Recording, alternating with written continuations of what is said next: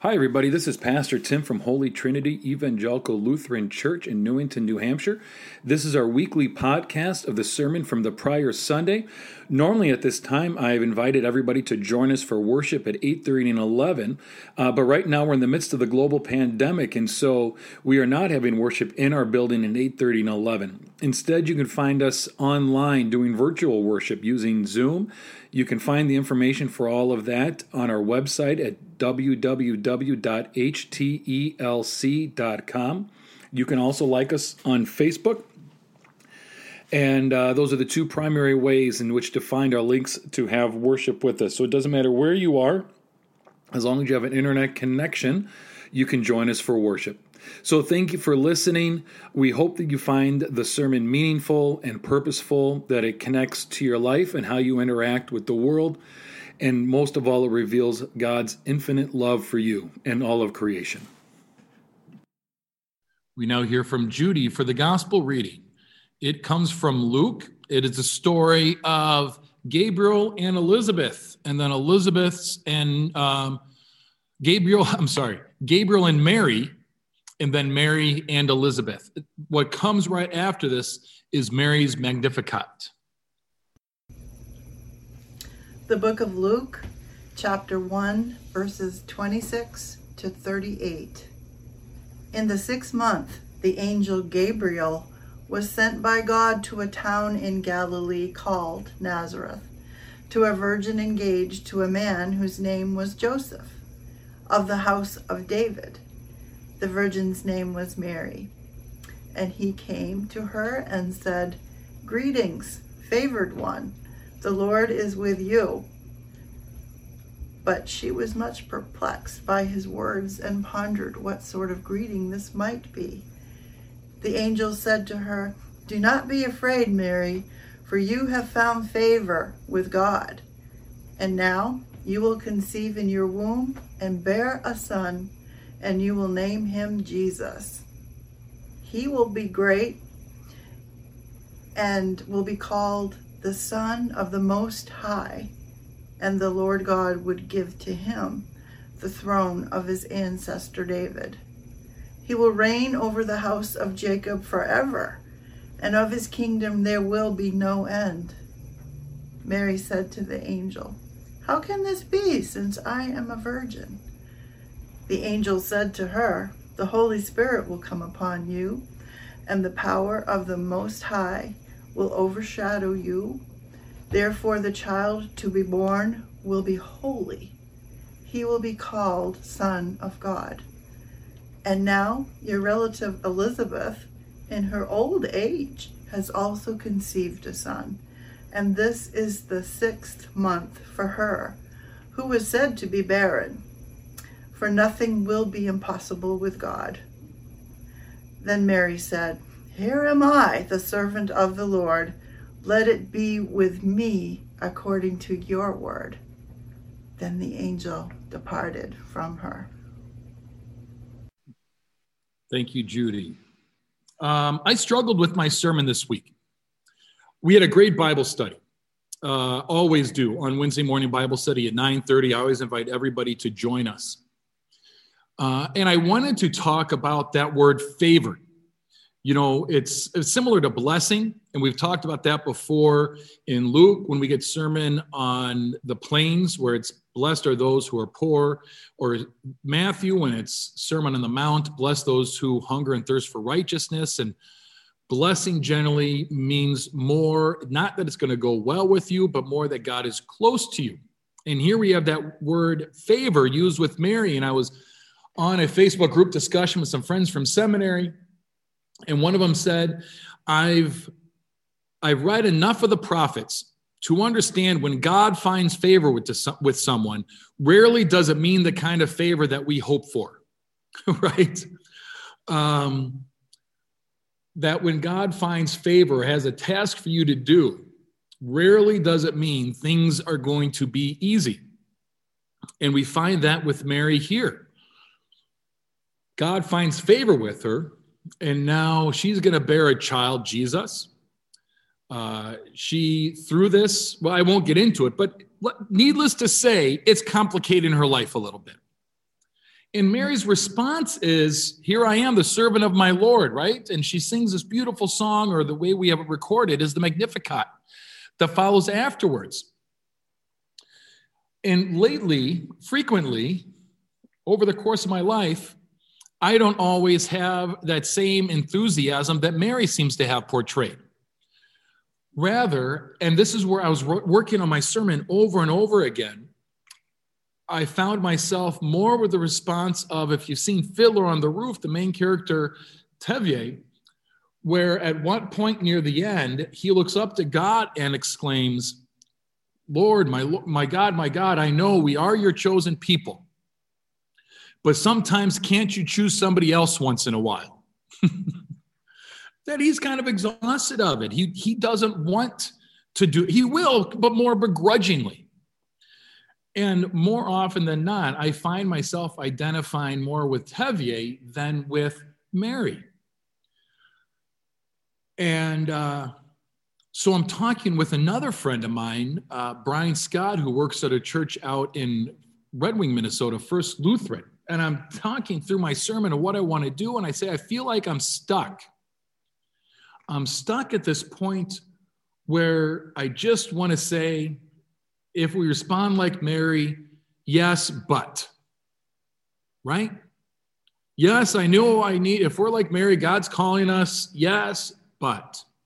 And I couldn't get to that point, authentically at least, anyways,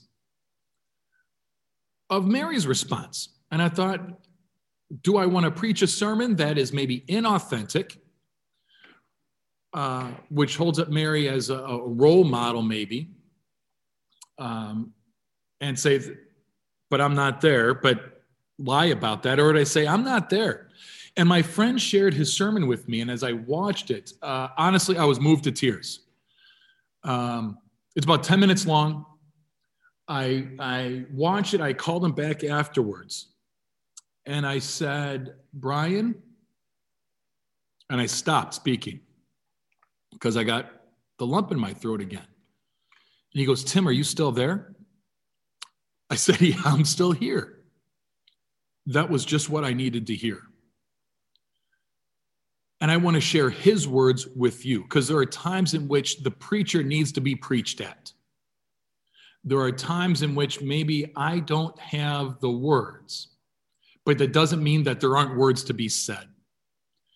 And I asked Brian, can I share your sermon with everybody else? He said, absolutely. He's like, I'd be honored if you would do that. So that's what I want to do. I want to share Brian's sermon with you this morning because I could try and repackage his words, but again, I think that would just be inauthentic. And I hope you are as moved by what Brian has to say as what I was. They dragged the woman out into the street, this angry mob. This is John chapter 8 and they were going to pick up rocks and they were going to stone her because they found her committing adultery. And the only reason they stopped is because Jesus stopped them. Jesus stepped in and rebuked them and dispersed the crowds. And we hope that they felt regret. We hope that they felt shame. But it doesn't say that. They could have just gone home and had lunch and gone on with their lives. There certainly was no consequence. Nobody was arrested for assault, no one was arrested for attempted murder because that was a world, that was a time when it was acceptable, when it was okay, when it was even expected that a mob of angry people could stone a woman for adultery. This is the world that Mary grew up in. This is the world into which the angel Gabriel called her to be an unmarried pregnant person. And it had to be just incredibly impossible to imagine how hard that would have been. I mean, her family seemed to accept it, her family seemed to believe her. At least doesn't say otherwise. We don't have a lot of clues in the Bible. But you just think of the community around her, the people that she knew her whole life, the, the people she might call uncle and aunt, even though they're just family friends. People who used to light up when they would see her in town, now they would shake their heads or they would whisper about her or they would even call her out angrily in front of everybody. Who, I mean, who knows? But it just had to be so hard. I mean, hard enough that she had to leave. Her family sent her away for a few months to, to get out of town. And of course, she's pregnant, and she's pregnant 2,000 years ago. There's no doctors, there's no nurses, there's no medicine, there's no ultrasounds. There's just being pregnant. And I don't have any firsthand knowledge of that, but I've been adjacent to pregnant people, and it's hard. Your feet swell up, and your back hurts, and you don't sleep for three months, and you're nauseous, and you just feel uncomfortable in your body all the time. And this is again 2,000 years ago in a in a small town farming community, a poor farming community. She didn't get off her chores. She still had to do what needed to be done. She, somebody still needed to get the water, or nobody would drink. That's how it worked. So it didn't matter if you're pregnant. You still had to go and do the things you had to do. It had to just be so much work to have this calling from Gabriel turned her life upside down, filled her with fear and anxiety. I mean, what's going to become of this kid? The way that fatherless children are treated in the first century was not was not great. He would be shamed, he would be ostracized. And yet, when Elizabeth saw Mary, other way around, when Elizabeth was seen by Mary, Mary, the first thing she does is she sings the song of joy. She sings a song of celebration. It is a song of such just happiness. We call it the Magnificat because it starts out, My soul magnifies the Lord. Mary, the first thing she does with her relative is to praise God for all the good things that God has done. Now, if you read this text of her song. It's an ancient song. She's kind of quoting Hannah, she's kind of quoting Miriam, even. This is a hymn that's been sung in some version for thousands of years. But she made it her own. And if you read it, what she's saying is she's excited about what God is doing in Jesus, the way that, that the world is going to be healed, the way that God is kind of shaking up everything, and all the brokenness is going to be fixed, and all the injustices are going to be righted, and just the excitement of God at work in the world. But then she's so excited about her role in it, that she gets a part to play. That's what gets her so worked up. That's why she's celebrating and singing, because she's got a place in it. And it's that part that just, I guess, just speaks to me today. I think right now, more than any other time, it just sometimes feels so meaningless, you know? It feels so purposeless. And when you hear that, what what Mary was so excited about is her life, her work, her actions. It had meaning, it had purpose. And because of that, it didn't matter how hard it was, it filled her with joy. I've got this uh, tab at home. It's in my office. It's I, all I got to do is take it to my car and put it on my license plate. It's already paid for. It just it's done. It'll take me 90 seconds, and I'm not going to tell you how long it's been sitting in my office because it would be embarrassing. And also, I could probably be arrested. I don't know why it's so hard. It just feels so meaningless to take that stupid little sticker and just put it on put it on my license plate.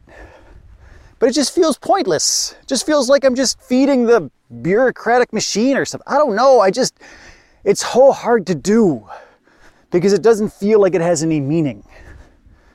Now, if that sticker, if I knew that if I put that sticker on the back of my car, that COVID would be eliminated from the earth, well, then I would race home. I would hop in my car and I'd drive as fast as I could to get to my house. And if my car broke down, I would run. And if I broke my foot, I would crawl, I guess. I, you know, and when I got home, no matter how beaten and bruised and scratched up I'd be, I'd be laughing for joy because this thing is happening and everything, all this suffering and sorrow and sickness and death is going to go away. I'd be so excited about it. I'd be joyful and also that I would have a place to do it. That it'd be partly my role, that I that I had something to do with it. It gives that moment, that day, that action so much meaning. But without that meaning, it's so hard to do. So much of our time, so much of our lives, I think right now, more than any other time, I would argue in history, I could be wrong about that. I haven't lived in other times of history, but it just seems like we have a really hard time with meaning and purpose these days. 200 years ago, you might spend the whole day chopping wood and piling the wood up next to your cabin and making sure you had enough for your family to keep them warm. And every single one of those actions would feel like it had meaning and purpose to it. You know, or you'd spend the whole day gathering food or trapping food or and cleaning it and preparing it and cooking it. And every single one of those actions would feel like they had meaning to it. Because it did, because they needed to be done in order for your, your family to be fed. And now, of course, you don't even need to turn your furnace on. It just does it automatically. You don't even need to cook your food. You can just unwrap it and just chow down. And those activities that used to give life meaning, now instead we mostly spend that time consuming things. You know, watching YouTube for three hours, and at the end of it, you're not even sure what it is you've been watching. It is hard right now just in general in the 21st century to have a sense of meaning in your life. And then you add COVID on top of it, and it just makes it that much harder because we're separated from community, and community is another thing that that makes life feel like it has a purpose to it. So if you are among one of those people that sometimes feels like you're just adrift in a universe that is indifferent that you're living a life that has no real bigger purpose or meaning, uh, I guess welcome to the club. that's how a lot of people feel. A lot of people are struggling with it, exactly that emotion. It's it's hard, it's also not true. You matter. Your life matters. What you do matters. You have purpose in this world and it matters. You are very much like Mary. You might differ in the particulars. You might be a different gender. You're certainly living in a different age. You might be a different age. But you are just like Mary in that you, just like Mary, were called by God to bear Christ into a world that is desperate for it. This world is so hungry for God, so hungry to hear that they are loved. People are so hungry to, to just have sense of light in the darkness. They want so badly to know that they matter, that they're part of something bigger than themselves. And you and me and all of us were called to be the bearers of that light, to be the bearers of that love to a world that's desperate for it. And so,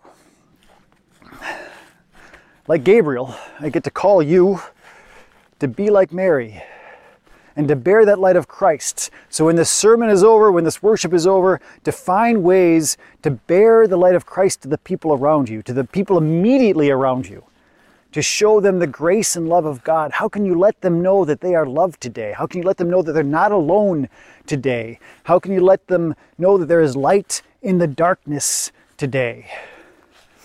And I'd encourage actually the very first person for you to think about sharing that grace and the light with is yourself. It's hard right now. And you might be struggling, and you might not be doing too well. And you might be failing at showing love. And you might be ornery and you might be snappy. I know for me, a few days ago, I just was shouting in every conversation I was having, I wasn't angry. It wasn't like I was upset about anything. It just, I just went weird. I, I was having a conversation with somebody in the exact same room about, you know, 10 feet away, and it was like they were across the football field. There's something about COVID that is making us all go a little batty. And if it's happening to you, give yourself some grace. Share that love of God with yourself. You're doing okay. You're making it. Just keep plugging along. Forgive yourself. Do your best to shake it off. And then get out there. Because what you do matters. You have a calling from God. We together, we've got work to do. Like Mary, let's go bear the light of Christ to a world that is desperate for it. Amen.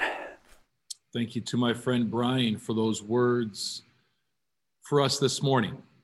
I hope you found them meaningful the way I found them meaningful.